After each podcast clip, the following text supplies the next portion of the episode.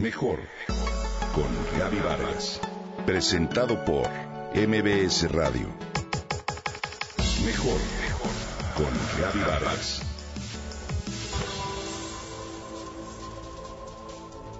¿Has escuchado hablar de la ortorexia? El término fue acuñado en 1997 por el médico estadounidense Stephen Bradman y este se deriva del griego orto, que significa derecho o correcto, e intenta hacer un paralelismo con la anorexia nerviosa. Este trastorno, definido como obsesivo-compulsivo, lleva a los ortoréxicos a eliminar de su dieta alimentos que contengan cualquier inicio de conservadores o colorantes artificiales y grasas.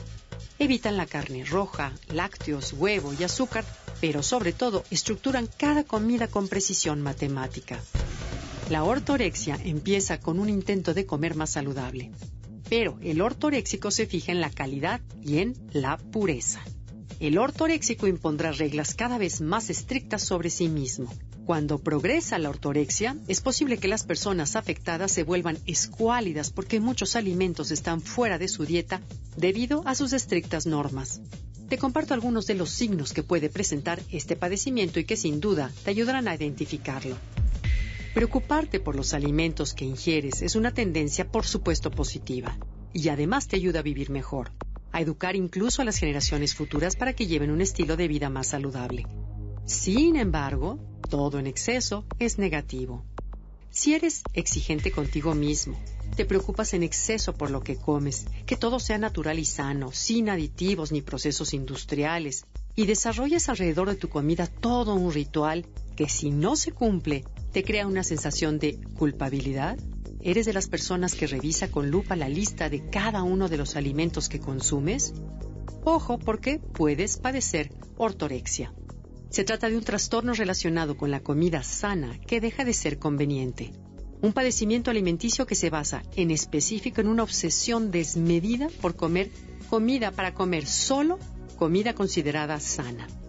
Planificación de las comidas con muchos días de anticipación. Renuncia a la ingesta de alimentos que te gustan porque no son calificados como saludables.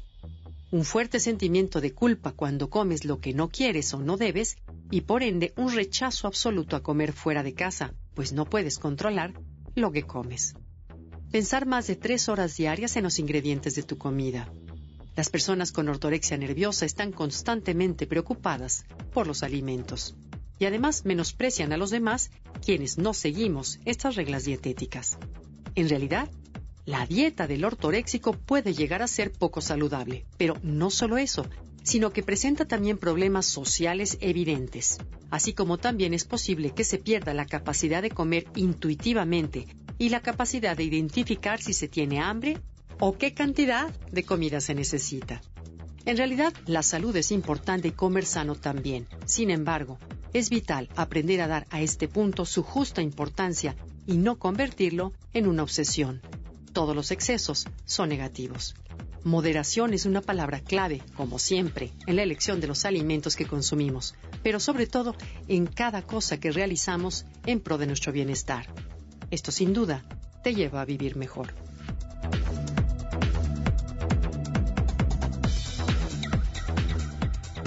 Comenta y comparte a través de Twitter.